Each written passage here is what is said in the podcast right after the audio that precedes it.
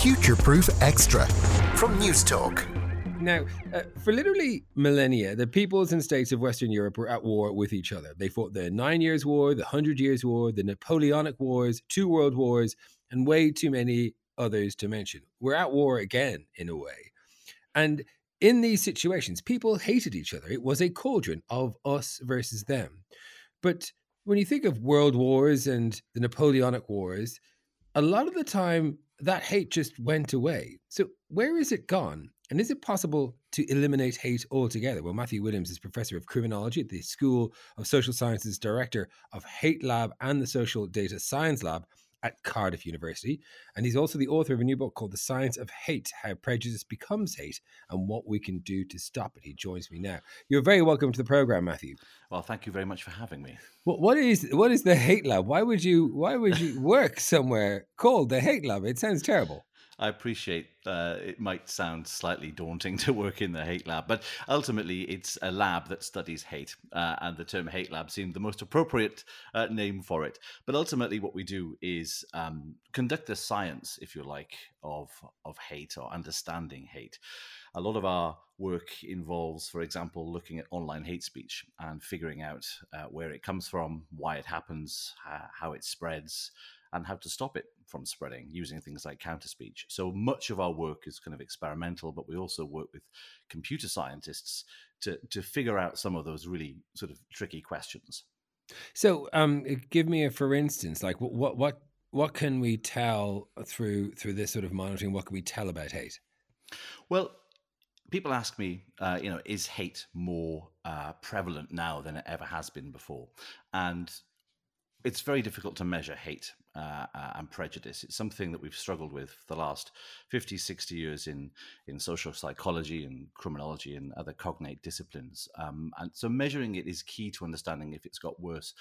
But in my book, I kind of outline that the presence of social media actually acts like an accelerator or a megaphone for hatred. Essentially, what it does, it provides uh, sort of a 24 7 uh, uh, service for hate, if you like, that can travel and permeate the home. Um, no one's safe from it, in essence, and ultimately, it's it's always waiting there for you if you're being targeted. So so it changes the nature of hate in a way. And, and what the lab is, is designed to do is to understand that nature, understand if any of that hate is, say, organized. Is it just sort of lone wolves uh, taking to the net, venting their frustrations? Um, or is it, you know, also organized uh, by groups of individuals, for example, maybe the far right, maybe ISIS? You know, hate comes in many forms and it can be organized. And it's important to understand at that level of organization if we want to try and tackle it. So, what do we see on social media? Presumably, um, when something that has an element of uh, of race or an element of gender, like we're looking at um, the Supreme Court hearings at the moment, uh, a black woman is um, is being really horrifically grilled on on her thoughts. Presumably, uh, because that's happening, we'll see a flow of of online hate to to mirror that. Is that is that what you see?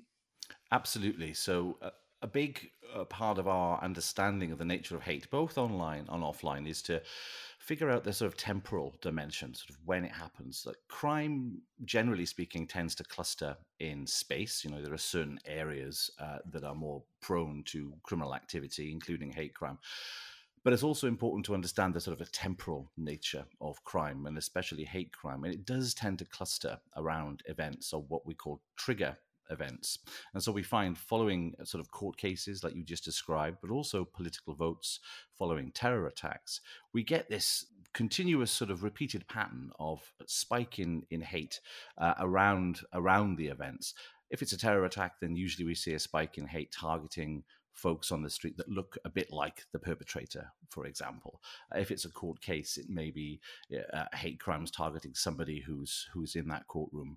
Um, and ultimately, it, it, what we're seeing is that these events act as triggers, and this kind of ties into a an established psychological theory, uh, which is the justification and suppression uh, hypothesis of hate. And what that theory suggests is that we're all prejudiced. None of us is without prejudice. Even those that say they are free of prejudice are probably just, you know, sticking their head in the sand and ignoring the fact that they are.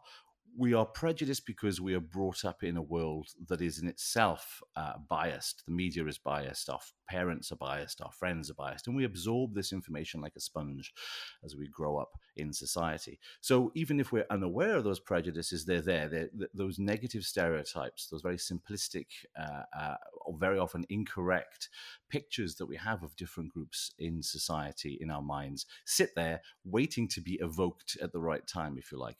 But we're constantly suppressing uh, those prejudices because it's socially unacceptable to express a prejudice. So, mm. you know, uh, following the civil rights movement, the women's liberation movement, the LGBTQ plus rights movement, it becomes increase it be, become increasingly unfashionable to express prejudice in in good yeah. company, so to speak. So, if you do have a prejudice, you may express it uh, in a in a in a closed circle of like minded folks, maybe in the pub or in the home, but you'd never express it in public.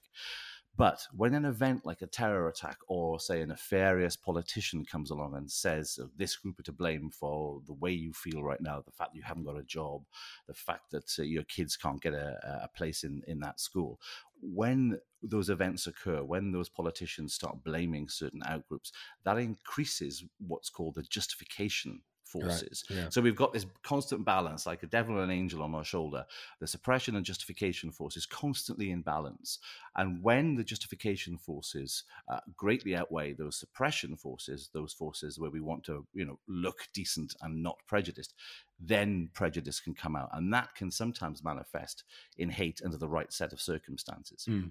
I've spoken to thousands of scientists in my career, and it's rare that someone comes onto the program having chosen science for a specific single event. Um, but you were the, the victim of a homophobic attack in the street that sort of made you want to wonder why something like this would happen. And, and it reminded me of this really just horrific, nonsensical attack that happened on a young girl um, here in Ireland, a black girl by the name of Alana Quinn Idris, who was just set upon with her friend and uh, had a, an absolutely horrific injury just for no reason. And and I wonder when you you contemplate your own incident and, incidents like these, just random acts of violence. What what like what is it that you're hoping to to deconstruct with your research? What are you hoping to learn, um, and and how what might we be able to use what you're learning to reduce those sort of incidents? You're right in in saying that it, it was an interesting and bizarre way into becoming a social scientist. The attack was around about 25 years ago and i wouldn't i wouldn't say it was an indiscriminate one it felt like it was planned i think the three perpetrators that attacked me outside that gay bar were waiting outside that gay bar because right. they knew that it was a gay bar and that they wanted to pick their victim because of that identity Mm. That's what that's what really stuck with me. You know, I have been a victim of you know uh, violence in the street in the past, on I say a Saturday night, which wasn't in any way homophobic, and that didn't bother me so much as the attack on me because of my identity, and that's what really stuck with me was the fact that I was chosen because who I was, and that's an incredibly destabilizing experience. It just mm. it stuck with me for months and months, and it still sticks with me now, and you're right. I, I, was I wanted to become a journalist, but after the attack, I really needed to figure out so many answers to questions that I had about about why my attackers chose me that day, and you know what was it? Was there anything sort of biologically innate in them that was different from me that that created this this situation that turned them into perpetrators? You know, and through my journey, like 20 year scientific journey, um, I discovered, in fact, that there was very little that separated them from me. There isn't really anything different, biologically speaking, in our brains or the neurological wiring between the perpetrators of hate and, and their victims. In fact, they're very, very, very similar, if not almost identical in many ways. What is different is the life experiences that each of each of those uh, go through, in essence. And I learned through my journey. Really? Absolutely, yeah. I mean, so you're saying environment creates hate and, and nothing absolutely, else, as far as you can ab- see. Absolutely. I mean, in the book, I detail having my brain scanned to try and dissect uh, parts of my brain to figure out, metaphorically speaking, thankfully, uh, trying to find out if you know if I had any signs of prejudice in my in my in my brain waves, if you like. There's a neuroscience that sort of focuses on that. And, and after that journey with the neuroscientists and th- looking through all those those sort of uh, uh scientific works in in neuroscience journals, you find that our, our, neurological wiring is surprisingly similar. It's surprisingly similar uh, amongst amongst all human beings. What and there's nothing innate about hate. There's no, you're not born. You don't you don't come into this world with a prejudice. You don't no, but, into uh, this world. Uh, aren't there like some certain brain injuries that make you more likely to to react violently? Am I wrong? With... Well, they, you can have a brain injury that can that can, for example, change your coping mechanisms. So, right. for example, I do detail in the book uh, one in, instance where a guy uh, gets hit and comes off his bike, and within a few weeks, he's thinking these outrageous homophobic and uh, and racist thoughts that he'd never really experienced before, and it really really freaked him out, as you can imagine. Quite a hmm. liberal mm. guy who's a journalist, writes for the Guardian, etc. And um, what he discovered was that the injury to his prefrontal cortex, the very front of his brain, the sort of executive control area, had been damaged, which which kind of then uh, made him less able to silence some of the weirder, darker thoughts that he was having that that that, that essentially had been kind of inculcated uh, since childhood from his upbringing in Liverpool. I think what that study exemplifies is the brain is important in in processing information, but we have the power to to put the brakes on it using that prefrontal cortex. And he he had experienced prejudiced thoughts in the same way that I experience prejudice thoughts. It's just that the front of my brain wasn't damaged, and I and I can actually put the brake on and have mm. a word with myself. I mean, this particular person never actually verbalized his his thoughts, but the thoughts themselves were were disturbing enough for him to really uh, be worried about it. But ultimately, uh, you know, brain damage can obviously change uh, behaviors to some extent. But in the average healthy brain, in the average healthy brain, what we're seeing is surprisingly similar neurological wiring uh, between the perpetrators and the victims. And the key difference that I learned in the book was that it's down to what I what I outline as accelerants, those kinds of social and psychological forces that that you experience while you grow up and you become an adult that shape you in a certain way, and it's it's those forces that are far more important in in sort of shaping how you behave uh, and the expression of hatred later in life than anything kind of innately biological. So let's talk about the science because it must be a difficult thing to study hate. Um, in the same way, it must be difficult to study violence because you know, ethically you can't get people to hate and then see what happens. Tell, tell me about some of the, the research that's been done historically to measure hate. Sure, I think well, we always start with prejudice because that is obviously a, usually a precursor to hatred. You can't really hate without having a prejudice to nurture in the first place. And you know, there's a lot of social psychology that's looked at prejudice since the 1950s. And um, Allport was probably one of the most famous psychologists uh, living in America at the time who who studied who studied prejudice in a, in a serious in a serious way. And he conducted a range of experiments to try and understand what hatred was or what prejudice was that could lead to hatred and how to how to stem it. Um, and one of the works that he cites repeatedly throughout his career is uh, uh, the work of Tajfel, who uh, came up with the in-group out-group dynamic um, and ultimately to confirm that in-group out-group dynamic, i.e., where the in-group favors itself uh, at the uh, at the loss or the disparagement of the out-group, he designed the uh, minimal group paradigm experiment, and a very simple experiment, um, nothing nothing uh, too complicated, but it essentially you repeat it, you repeat this experiment in class every year uh, uh, at my university, and you, you, get the same results ultimately. But what hmm. it what it does is it, it, it shows that humans enter this world um, with a preference for being in a group. You know, we're very group based as a species. Um, right. This is kind of an evolutionary trait, if you like. Essentially, uh, uh, you're more likely to survive if you have uh, well cooperating groups of individuals as opposed to being on your own, for example. Um, and ultimately, this groupishness is is something that we are born with. It seems to be something that we're born with. Um, and and Tajfel was interested in finding out whether or not um, this preference for being in an in group was, uh, you know, benign, or in some circumstances could it be kind of malignant, and where the out group suffer sort of discrimination possibly. And quite simply, he got his students in a classroom and separated them into two groups on on the most minimal of differences, hence the minimal group paradigm, uh, the name for the experiment. Uh, in fact, the way he did it was by asking uh, both both groups of students to guess the amount of uh, marbles in a jar um, and uh, he then separated them into overestimators and underestimators. Now, actually, right. uh, ultimately, their, their guesses were irrelevant. He just randomly allocated them to these two separate groups. But they they had this identity all of a sudden. We're the overestimators. They're the underestimators. Uh, but you know, it was a minimal difference. It wasn't based on skin color. It wasn't based on gender or even shoe size. It was just the most ridiculous kind of separation yeah. of two groups. And then he went about asking them to uh, dish out resources to each other essentially. And and each person then knowing which group they belong to would allocate some resources to their group versus the other group. And ultimately at the end of the resource allocation task he would tot up the number of resources allocated. And then he found in his first experiment that indeed folks tended to allocate more resources to their own group versus the other group.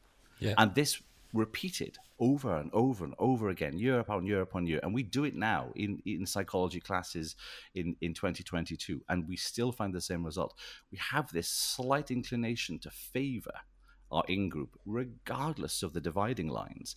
And, you know, this isn't something that's that's bad in essence. This is I guess this is an innate trait that we seem to have acquired through evolution, but it can be weaponized. And when it is weaponized, this is where we see the the sort of uh, derogation of the outgroup and and potentially discrimination stemming from it, and ultimately right. hate uh, can flow. Uh, there was a, another uh, experiment I think you cover in the book about hot sauce. Um, oh yeah. uh, tell me about this because I think it's a really interesting one. This is a really interesting one because it this is this kind of identifies the notion that um, when we're when humans are reminded of their own mortality, they tend to uh, group together and and regress to their uh, in group more than in in normal times when they're not thinking about their own deaths. This sounds somewhat abstract, but if you imagine a situation where um, you're attacked by a, a, terrorist organization, your country is attacked by a terrorist organization of folks that that, that say aren't typically uh, part of your in group, so to speak.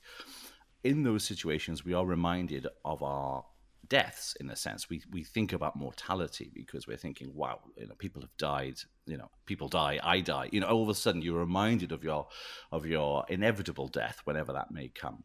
Now, psychologists have, have been intrigued by this constant reminder of, of mortality because they believed, in, they hypothesized that uh, such reminders, such sort of uh, obsession with with death in, in, certain points in time can be associated with a change in behavior.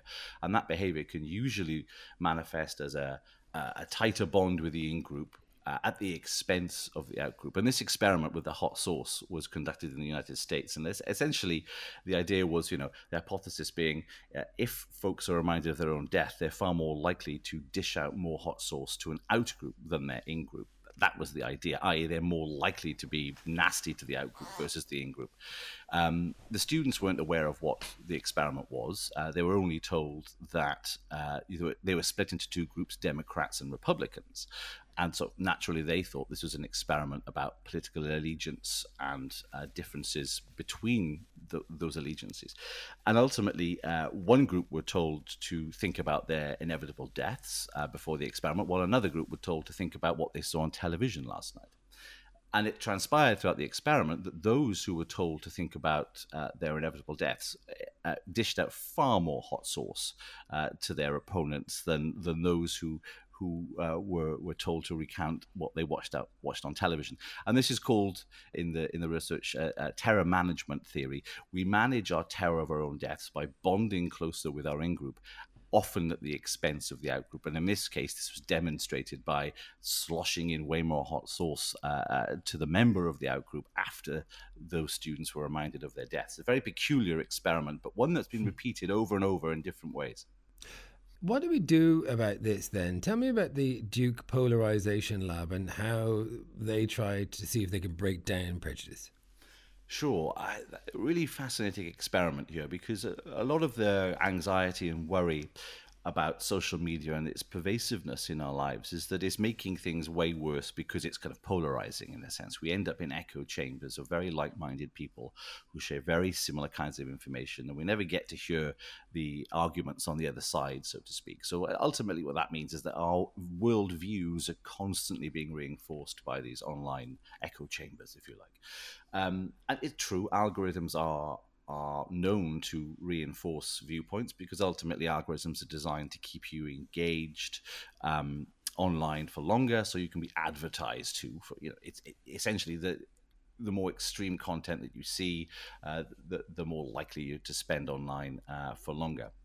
And uh, interestingly, uh, the the Duke Polarization Lab was was intrigued by the hypothesis that uh, exposing uh, folks inside echo chambers to alternative viewpoints might actually break the echo chamber, or break that bubble in some way. Um, so the experiment followed the followed along the lines of right uh, you're a republican you're a democrat i'm going to pay you $10 uh, a week so uh, you agree to look at a few posts from the opposing side uh, just to see if if your viewpoints uh, change. It sounded like a great idea. It sounded like it probably would work. You know the idea that you know if you do expose somebody to alternative information it may soften their opinion. Mm. there were high hopes for the experiment high hopes. Um, turned out that uh, being exposed to uh, uh, counter kind of counter information actually entrenched them in their bubbles. Uh, they became far more Republican or far more Democrat in their in their outlooks, which was something that was not expected. And what I found from that study, which was fascinating, was it kind of flies in the face of some of the classic social psychology that suggests, you know, being exposed or, or having positive contact with people different from you can increase tolerance. And in this case, it didn't seem to do that. But I think there's something pretty unique about social media that's different from sort of the offline world. And that is, I think we have a certain set of expectations when we go onto Twitter uh, to post or engage in, in dialogue. We expect it to be pretty rough. I think we expect it to be uh, uh, quite argumentative. It's just the nature of the platform, and it's just what we've come to expect from it. So if we essentially what a psychologist would say is that the people are primed before they go onto Twitter, primed to expect argument. So they so they kind of put up their barriers more uh, uh, and uh, yeah. put, put, on their armor and they expect a fight, if you like.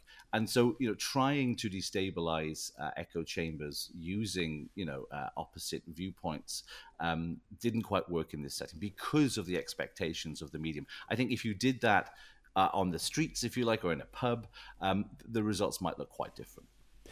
But um, isn't it true though that, that, that our prejudices c- can be sort of fluid, uh, depending on on the things that are happening around us? Like, for example, um, Mo Salah and and Liverpool. There was there was a sort of a a change in behaviour associated with his rise and then subsequent fall and rise again. Yes, and I cover this in the book quite extensively because it's a really interesting case, and it kind of does demonstrate that kind of uh, contextual element of our prejudices, and and and you know, ultimately they they are shaped by what's happening around us, what we're seeing, what we're hearing, and so on and so forth. So Mo Salah joined uh, Liverpool in 2017 in the midst of a spate of terror attacks and one of the highest increases in anti-Muslim hatred that we've seen on the streets, but also online. And because of his outstanding performance, and because the, he was quite open about his his Muslim identity on the pitch and on social media, uh, the the Liverpool fans uh, attitude towards Muslims more generally in the Islamic faith softened. They seemed to become somewhat more tolerant because Mo Salah was performing so well and ultimately was uh, helping that team succeed. He was winning trophy after trophy. You know, he was award after award that that season, and ultimately he was presenting a positive stereotype of a Muslim, if you like, and that season, believe it or not, the fans of Liverpool Football Club were actually singing praise to to Islam around the stands of Anfield, uh, and there are videos on YouTube of Liverpool fans in pubs in Merseyside singing praise uh, uh, to to Islam, and it's something you'd never thought you'd see. And mm. what hmm. we also saw in combination with that is a reduction in anti-Muslim hatred on the streets in Merseyside and a reduction in anti-Muslim Twitter content. While around Merseyside, you know, the rest of the country, we saw a massive increase. It seems to be that, that this positive portrayal uh, via Mo Salah's outstanding performance for that season had this amazing uh, uh, prejudice reduction uh, effect. But when his performance dipped, it all shifted and ultimately we saw uh, anti-Muslim uh, hate crimes and, and, sentiment online increase again in in in that Merseyside area. So what, what it teaches us, I think, is that positive stereotypes are incredibly powerful. They are mm. incredibly powerful at reducing prejudice, but they can be short lived, primarily because once you step out of that stadium, once you step out of the game, uh, you walk back into your old life where those prejudices were already, you know, began to be formed, etc. You're, you're going back to your old yeah. life and you're out of your bubble in that moment. And all of a sudden, those negative stereotypes are being reinforced again. And what happened in, in the case of Mo Salah is that ultimately, you know, he was part of Liverpool Football Club's outstanding performance, uh, and then he wasn't, and all of a sudden uh, he fell out of favour, and ultimately that that shaped the expression of prejudice. Uh, and and the and the level of violence on the streets, which is is really depressing in a way, but it says something about the fickle nature of. Um, I'm not going to say Liverpool fans because I'm a Liverpool fan, um, but a fickle, a fickle nature of us, um, it essentially. Does. It does. Uh, really interesting speaking with you. The book is called The Science of Hate How Prejudice Becomes Hate and What We Can Do to Stop It. Now, the author is Matthew Williams. Matthew, thanks so much for your time. Thank you.